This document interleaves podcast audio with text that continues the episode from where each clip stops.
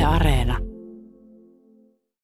This week, we ask if the Finnish Public Health Authority's decision to quit Twitter is a big win for spreaders of disinformation. If reasonable actors are not there, we are definitely giving more space to to that other content. We hear about a feisty start to Finland's parliamentary election campaign. xenophobic statements or racism have, have not been discussed because uh, they also fear that this would be increasing the support of the Finns party in the same way as uh, exclusion of them from the government would be. And we learn about life in Lapland during the long polar night. The most amazing thing is the colors because many many people think that it's only dark the whole like 5 6 weeks period but actually the colors are so bright.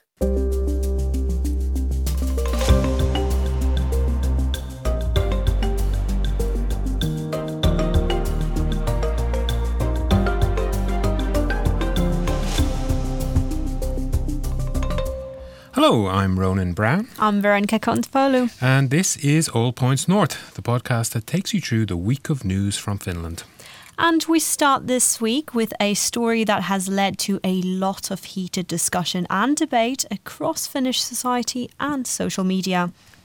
That's right, because earlier this week, Finland's Public Health Authority, THL, announced that it would suspend its account on the social media platform Twitter. The agency explained it was taking a break from tweeting because its account was being used as a platform to spread health disinformation. THL, of course, rose to public prominence during the COVID pandemic, in particular, when, as the state's health authority, it was widely considered to be a trusted and reliable source of information. Mm, widely considered, yes, but unfortunately not universally considered. And THL said this week it no longer felt Twitter was a useful means of communication, but was instead being overrun with disinformation. It might be worth at this point making a distinction between misinformation and disinformation. Um, misinformation refers to false or inaccurate information in the sense of getting the facts wrong. Disinformation, however, is false information which is deliberately intended to mislead or misstating facts on purpose. Yeah, and THL were very clear that disinformation, that's the intentional kind, was the reason behind the decision to stop using Twitter. Although, interestingly, in its own style guide, Twitter does not make any distinction between disinformation or misinformation.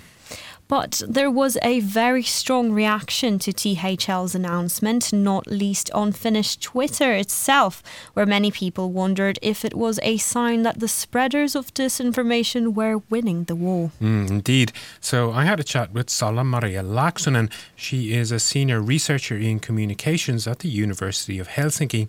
And first I asked her about her initial reaction to the news that THL was suspending its use of Twitter.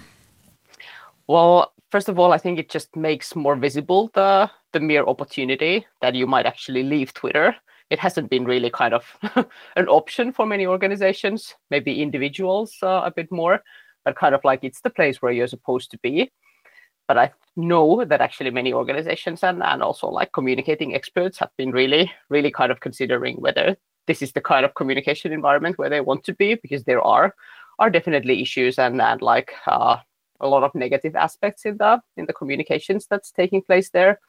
A lot of positive aspects as well but also a lot of negative stuff going on. Do you think that this could see some kind of chain reaction of, of finnish um, sort of state agencies or, or kind of trusted organizations uh, leaving twitter leaving social media? So far actually what i've seen in, in people's responses is, is more like many organizations and public institutions are, are saying that we're staying that we're gonna, gonna be here still so maybe at least not it's not an immediate thing that would happen.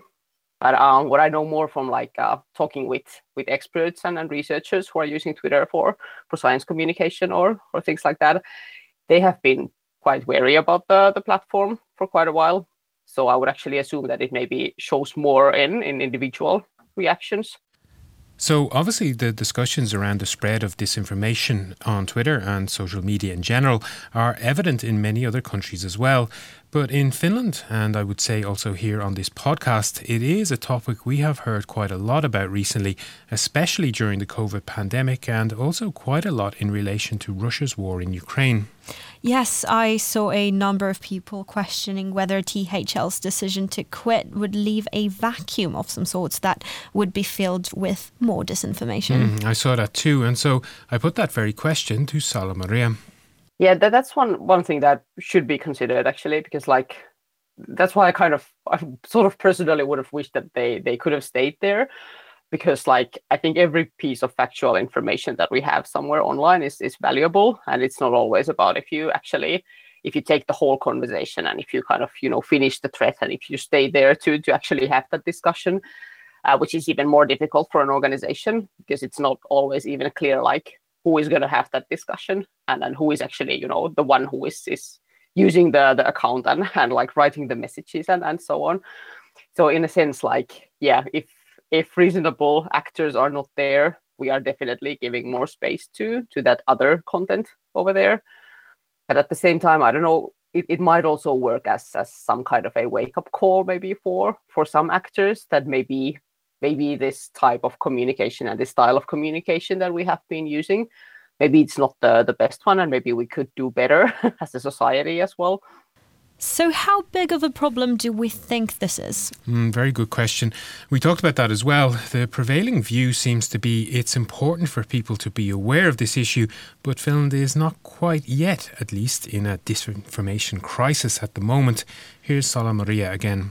I mean, yeah, we have our own disinformation uh, phenomena in, in Finland as, as well, related to different political issues. And obviously, the whole health thing is, is one of them. But uh, I would say the situation is not that that severe as it is in, in maybe in the Anglo-American context. In general, what I would say to to people like or like regular people trying to figure out what is what is true and what is not I would really like, at least in Finland, it still works that you can actually trust the the institutions and, and you can trust the the people who are working in science because they that's kind of that's the ethical base on which we are trained on and that's how we work. And I mean, we have to also communicate about the uncertainties, and that's that's also an issue because it might kind of um, make the message look more uh, more kind of insecure than than what we actually are, or maybe less less kind of confident in a way. But that's also honesty. And i think that has to be communicated as well but in general i mean you know you know the trusted institutions who are in the in the society who are working in the society actually in the business of producing knowledge. And it's pretty pretty straightforward just to to trust what they are saying and that was Salla Maria Laaksonen of the University of Helsinki. But before we leave this section, a quick reminder that we always want to hear what our audience thinks about the issues we cover here on APN. Send us a message or voice note via WhatsApp. The number is in the show notes.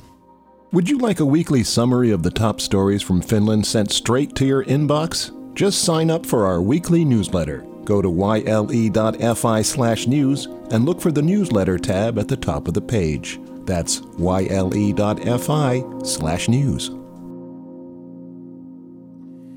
As you might have heard us mention on this podcast, Finland will be voting in parliamentary elections this coming April, and we will be covering the run up to the election extensively on APN as well as on our website.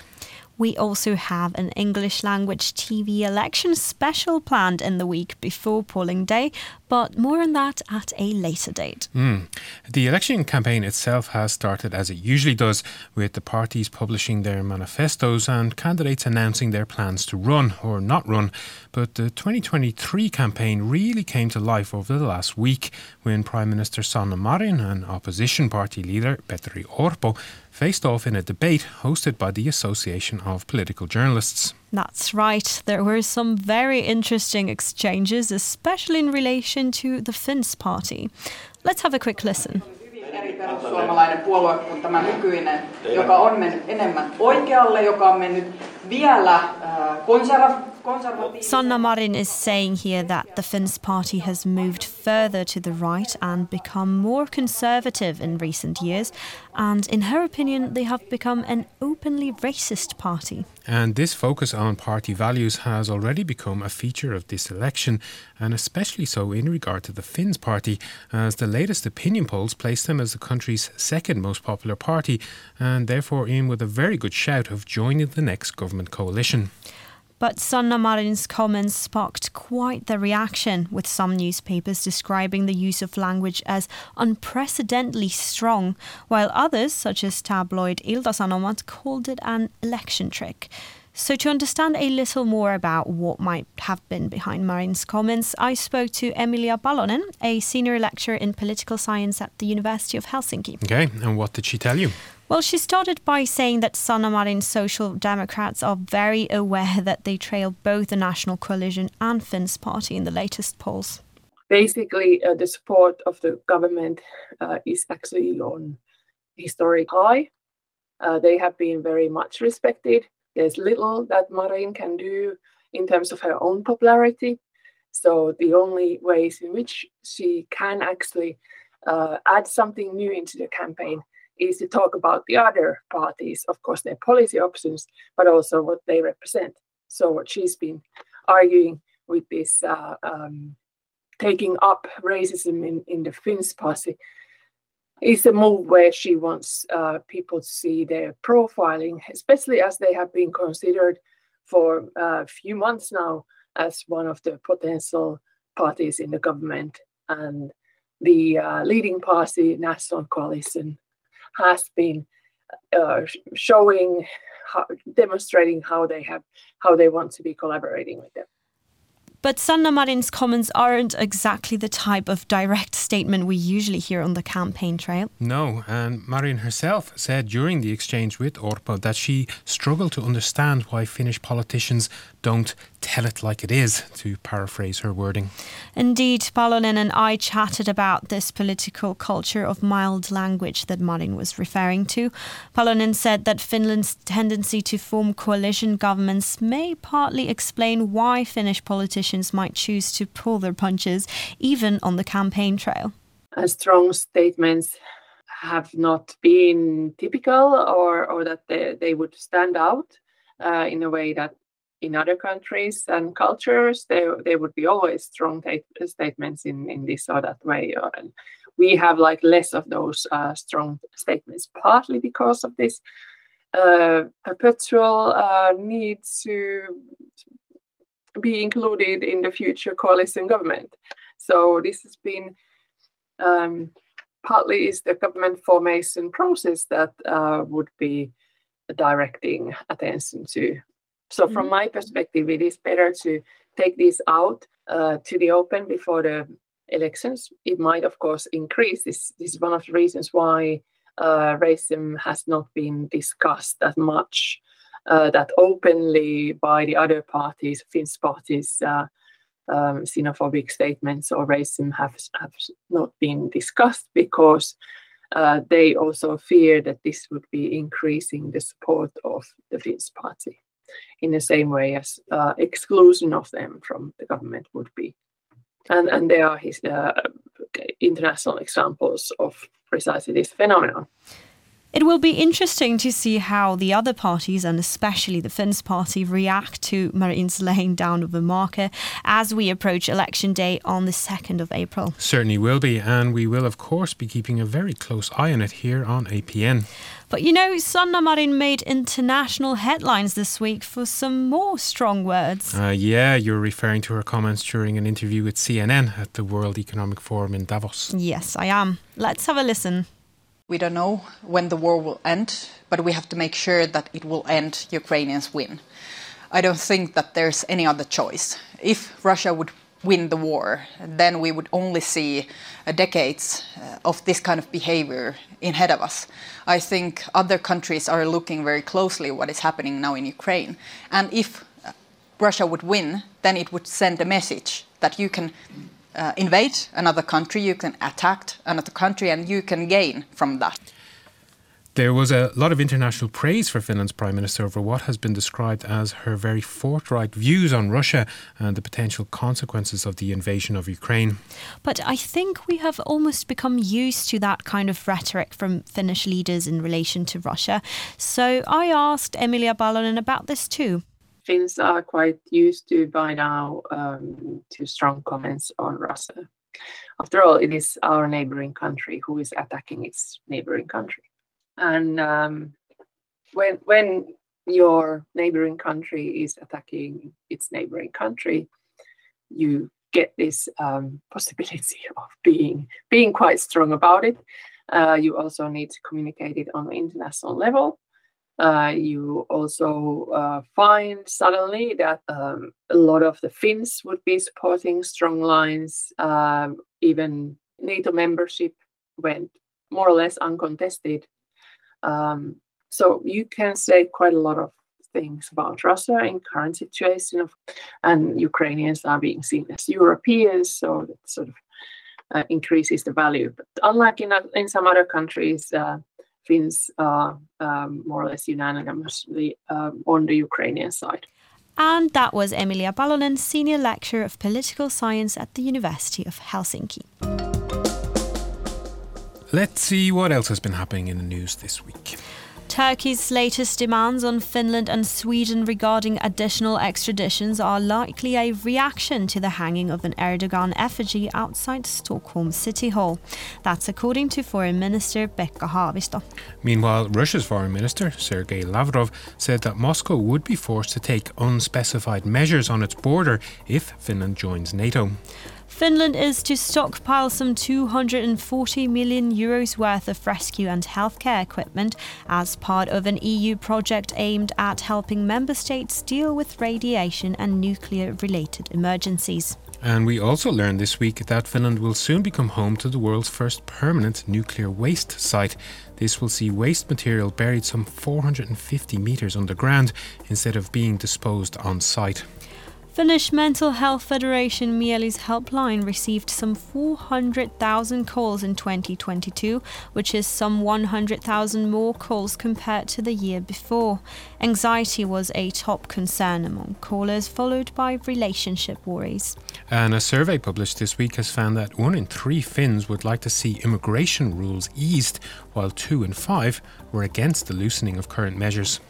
And finally, Finland's national rail carrier VR has announced the 50 million euro purchase of new sleeper coaches in response to the growing demand for overnight journeys to Finnish Lapland. Uh, yes, I saw the photos of those sleeper coaches, and I have to say, they do look very nice. Yes, very cozy indeed. So, is a trip to Lapland on your horizon, Ronan? I think it has to be. Despite all my years in Finland, I still haven't quite made it to Lapland, so I need to set that right soon. You certainly should. And speaking of Lapland, one story that certainly caught our readers' attention, as it always seems to do, was the end of a very long night in the northern reaches of Finland. That's right, Ronan, because on Tuesday the sun rose again over the northernmost municipalities of Finnish Lapland for the first time since the 25th of November. That's nearly two months of what's called the polar night, or kaamos in Finnish. And even when the sun did return this week, it rose at 11:47 a.m. and set one hour and 10 minutes later. So more of a quick hello and goodbye then. yeah, exactly. But this phenomenon always fascinates people, including me, I have to say. And so I had a chat this week with Kaisa Kulakaila. She works as a development manager for uh, Lapland municipality. And although she has lived in the region for eight years, she is originally from the west coast of Finland. So first I asked her to describe what it's like to live in Lapland during the 50 plus days of polar night. Yeah, yeah, I, I love it. I think it's like one of the most beautiful seasons or periods of the year and the nature is amazing during these polar nights. What what's so beautiful about it, in your opinion? Uh, I think um, well, one thing is that you you kind of know when it comes and when it ends, or when it begins and ends. So you have time to time to prepare yourself and your mindset to this kaamos time. But uh, the most amazing thing is the colors, because many many people think that it's only dark the whole like five six weeks period. But actually the colors are so bright and uh, and like the pink is pink and blue is blue and black is black. So you actually see like many kind of colors. And and we have uh, like many nights there are aurora borealis also during this kaamos kaamos period. So it's it's amazing. And the contrast between the white snow and the black sky or blue sky is also like really beautiful. So i i love it. And you sleep well when it's dark. I'm sure. I'm sure you do. Yeah. Because in the summertime you don't sleep so well maybe because of the midnight sun I've seen photos of the blue and pink hue she describes there, and I have to say it is quite breathtaking. Mm, it is, and I think, as Kaisa mentioned there as well, the common perception or perhaps misconception about the polar night is that it's weeks of interminable black, but that's not quite the case. Nevertheless, I did ask her how people survive without seeing the sun for such a long period of time. You, you have a lot of time to spend with your family, and you, you can also like do something outdoors uh, if you are into going to the nature. So you can actually be there quite alone and it's really really relaxing also. And um, well tips i don't know. I think it's about the mindset. So you you actually know that it lasts lasts only like few weeks. So you you just prepare your mindset to to the time that no pressure, no goals. Just relax and enjoy and sleep, sleep and eat. and is it at a relaxing time? I think it is. Yeah, because uh, the period of the daylight is zero or something, some hours. So you actually don't have so many goals to do during the weekend, for example. You only have few hours the day- daylight time. So you maybe just go skiing or something the rest of the day you can just relax and enjoy the family and cozy homes. well, that does sound very nice, but what about when the sun comes back? Mm, yeah, that was on my mind as well. So I asked Kaisa to describe how people feel when the sun returns after such a long period away. Uh, yesterday here in Muonio, it was like really beautiful day, and uh, unfortunately, I, I had to work inside. I was just looking the sun from the window but i saw many many people in social media posting really nice pictures about the sun and smiling happy people happy faces. So i it feels great when the sun comes even though the kaamos time is like unique and really special and uh, i personally love it. But uh, when the sun comes you you enjoy it even more when you haven't had it for a while. so yeah, you can see from the people faces that they are smiling and and enjoying the sun. And that was Kaisa Kyläkaila telling us about the joys of Finnish Lapland's polar night. You can join the conversation too. We want to hear what's on your mind. Just leave us a voice note or text on WhatsApp. Our number is plus 358 44 421 0909. And I think that's about all we have time for this week. But before we go, Veronica, any big plans this weekend? No, not really. I, I think this weather calls for hibernating, which for me means cozying up to some good series or perhaps a movie. Well, that sounds actually like a very good plan. I assume then you have an Areena recommendation for us? Well, personally, I'll be watching a new series whose title translates to Blood, Sweat and Luxuries. That is unfortunately only available in Finnish. But as for our non Finnish speaking listeners, I was thinking of suggesting something different this week. No, do go on. Finland's entries for the Eurovision Song Contest are now available to stream along with their music videos on Areena. This year's selection includes Finnish pop sensations Robin Packalen and Benjamin Peltonen, as well as party band Portion Boys and a number of other cool acts. Uh, just search UMK on Areena's search bar to check them out. And people can vote for their favourite, is that right? Yes, but they can only do that during the live broadcast of the competition on the 25th of February. Um, people can vote for free via the Yle app or via message or call for a fee. Okay, very good. So, on that note, we will end as we always do by saying a big thank you to you, our audience, for listening to and supporting All Points North. I'd also like to give a big thanks to our audio engineer, Anders Johansson. We will be back again next week, but in the meantime, you will find all the latest news from Finland in English at yle.fi slash news. Bye. Goodbye.